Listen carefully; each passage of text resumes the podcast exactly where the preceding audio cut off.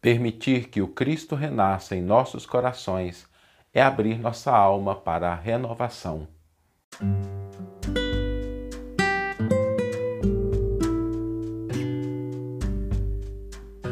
Você está ouvindo o podcast O Evangelho por Emmanuel, um podcast dedicado à interpretação e ao estudo da Boa Nova de Jesus através da contribuição do benfeitor Emmanuel. Hoje nós vamos dar sequência às reflexões dedicadas ao Natal, trazendo hoje a perspectiva da renovação. E esse é um dos aspectos mais perceptíveis quando o Natal está chegando. Parece que muda o ambiente, parece que muda o ambiente nas empresas, nos nossos lares, na nossa conduta, parece que até nas ruas, parece que paira um clima diferente. É alguma coisa que muda. E essa transformação, ela é um convite. É um convite a uma renovação. É um dos aspectos que a gente pode destacar do Natal, tem outros que a gente vai abordar ao longo dessa série de reflexões sobre o Natal, mas não há que se questionar dessa mudança que surge quando o Natal se aproxima. E ela é o resultado exatamente do convite que a chegada do Cristo faz a cada um de nós para que haja renovação.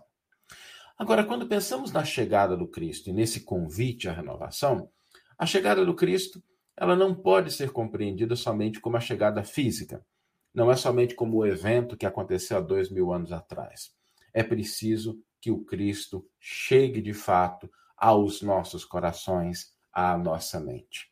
O ambiente que começa a ser alterado em termos de vibrações, em termos de sintonia, ele é muito favorável a isso, porque ele representa esse convite para que o Cristo nasça de fato dentro do nosso coração, dentro da nossa mente e nós renovemos. Por que que às vezes o processo de renovação ele é desafiador?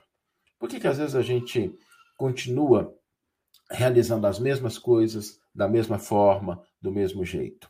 A verdade é que, para que nós consigamos renovar de fato, é preciso que passemos por cinco pontos, cinco elementos que são cruciais para o processo de renovação. O primeiro elemento é a gente ter vontade, a gente agregar a nossa convicção, o nosso querer. Porque quando nós não queremos, não adianta ser bom, não adianta todo mundo em volta dizer que está ok. Se a gente não desenvolve a vontade, a gente não se renova. E existe um grande adversário, uma grande adversária da vontade, que é a dúvida.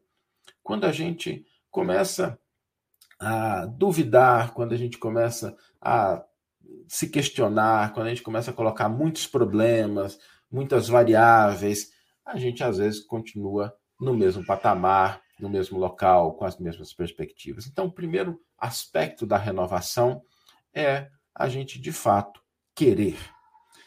O segundo aspecto da renovação é a gente ter um motivo para isso, a gente ter um, um porquê, uma razão. E precisa ser uma razão pessoal. Quando o Natal nos convida a renovar posturas, perspectivas, atitudes, conceitos, visões, é preciso que nós tenhamos um porquê interno. E nada de errado, pode ter um porquê porque nossos pais, porque nossos cônjuges, porque nossos filhos, porque a sociedade, porque os amigos podem contribuir, mas caso não haja um porquê interno, a renovação se torna muito difícil. E às vezes o, o, o grande adversário dessa razão é a gente começar a buscar justificativas que não estão de fato revelando essa razão, esse motivo íntimo. Quando a gente busca somente coisas externas e a gente não encontra algo no íntimo da nossa alma para justificar o processo de renovação, porque nós queremos isso, é muito difícil a gente renovar. A gente pode até mudar um pouquinho, mas depois acontece aquelas situações, não sei se já aconteceu com vocês, a gente dá um passinho para trás, para frente, depois dá um passinho para trás, fica andando de lado, muda um pouquinho, mas depois volta. É preciso que a gente, para evitar isso, a gente tenha um porquê interno. O outro aspecto que às vezes dificulta a nossa renovação é o apego. O apego, quando a gente se apega à nossa maneira de pensar, às coisas, às pessoas, e por isso todo processo de renovação ele exige algum grau de desapego, algum grau de deixar ir, algum grau de abandonar uma determinada ideia, uma determinada conduta, em prol de algo melhor. O segredo aqui é a gente ter sempre a consciência de que quando nós estamos num processo de renovação, inspirados pelo Cristo, inspirados pela mensagem do Evangelho, nós sempre vamos trocar alguma coisa por outra que é melhor. E isso ajuda a gente a abrir mão. É mais ou menos como se a gente trocasse uma bicicletinha velha por uma bicicleta nova, como se a gente trocasse uma roupa já gasta por uma roupa mais adequada. Então, pensemos nisso toda vez que o Evangelho nos convida à renovação, é para uma troca, para algo melhor.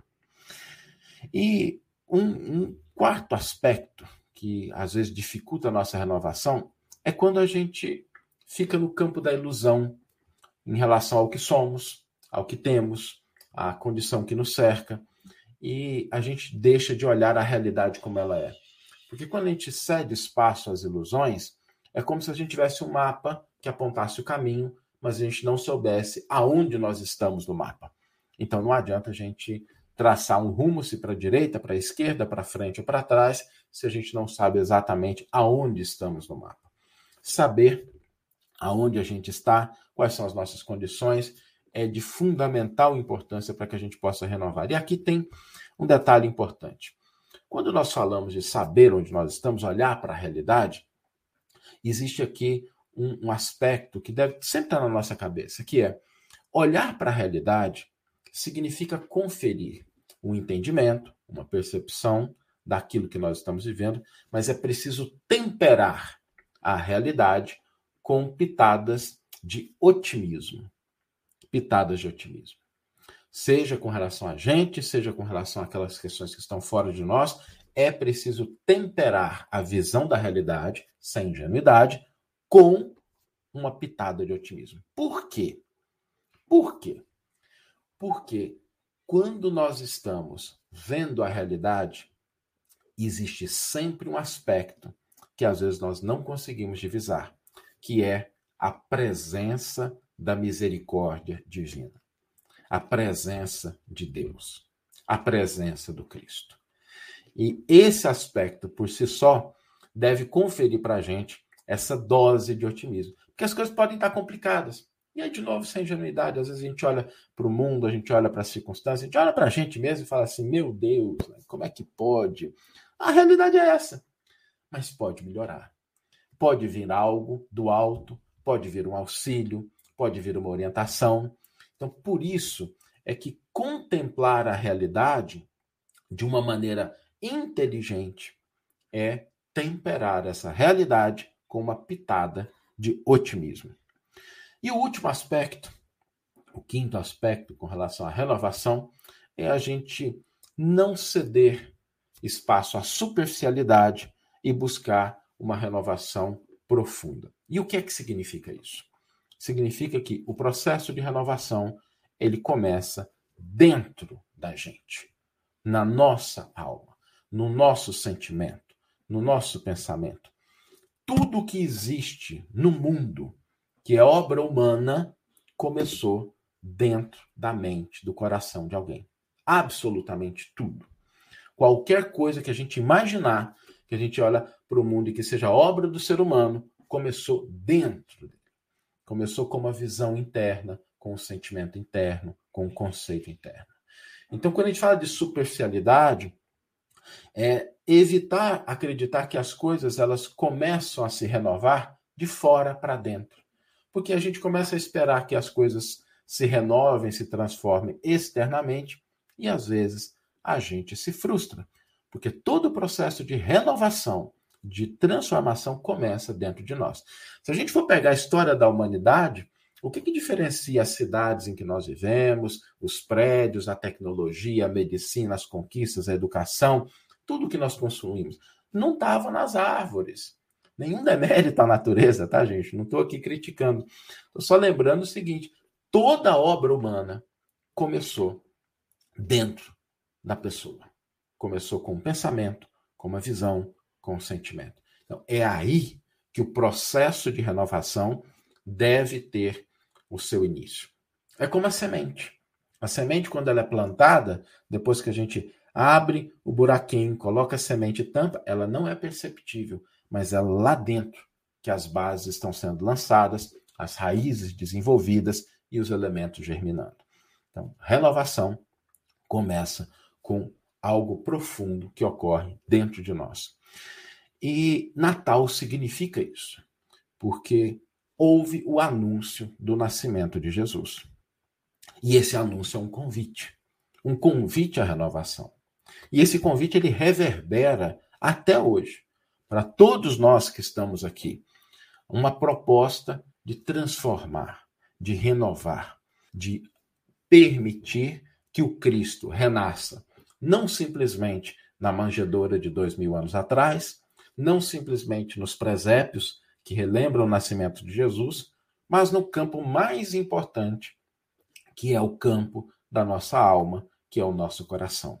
Natal é um convite à renovação para que o Cristo nascendo dentro de nós, nós consigamos renovar perspectivas, atitudes, posturas e atender ao convite do Cristo para uma felicidade mais duradoura, mais real, não sem desafios, mas que representa o atendimento a esse convite que foi feito há dois mil anos e que continua reverberando até hoje. Vamos ler agora a íntegra do versículo e do comentário que inspiraram a nossa reflexão de hoje.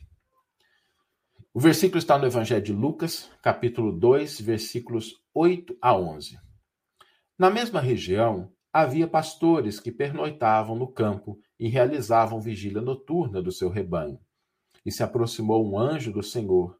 A glória do Senhor iluminou ao redor deles e encheram-se de grande temor.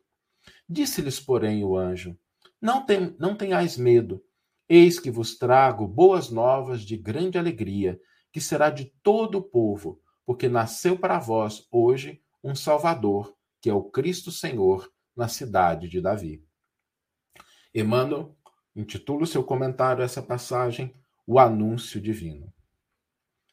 A palavra dos anjos aos pastores continua vibrando sobre o mundo, embora as sombras densas que envolvem as atividades dos homens.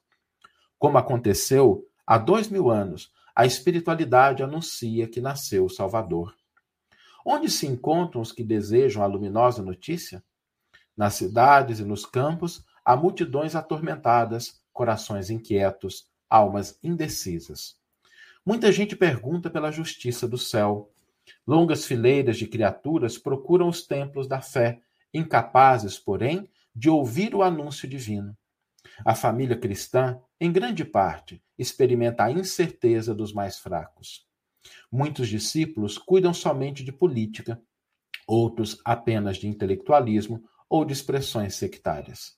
Entretanto, sem que o Cristo haja nascido na terra do coração, a política pode perverter, a filosofia pode arruinar, a seita é suscetível de destruir pelo veneno da separatividade. A paisagem humana sempre exibiu os quadros escuros do ódio e da desolação. No longo caminho evolutivo, como sempre, há doentes, criminosos, ignorantes, desalentados, esperando a divina influência do Mestre. Muitos já ouviram ou pregaram as mensagens do Evangelho, mas não desocuparam o coração para que Jesus os visite. Não renunciaram às cargas pesadas de que são portadores e cedo ou tarde dão a prova de que nos serviços da fé não passaram de ouvintes ou transmissores. No íntimo, não obstante a condição de necessitados, guardam ciosamente o material primitivista do homem velho. Esquecem-se de que Jesus é o amigo renovador, o mestre que transforma. Os séculos transcorrem, as exigências de cada homem sucedem-se no caminho terrestre. E a espiritualidade continua convidando as criaturas para as esferas mais altas. Bendito assim todo aquele que puder ouvir a voz do anjo que ainda se dirige ao simples de coração, sentindo entre, entre as lutas terrestres que o Cristo nasceu hoje no país de sua alma. Uma bela página de Emmanuel que nos convida a entender esse aspecto importante do convite à renovação que o nascimento de Jesus traz para cada um de nós.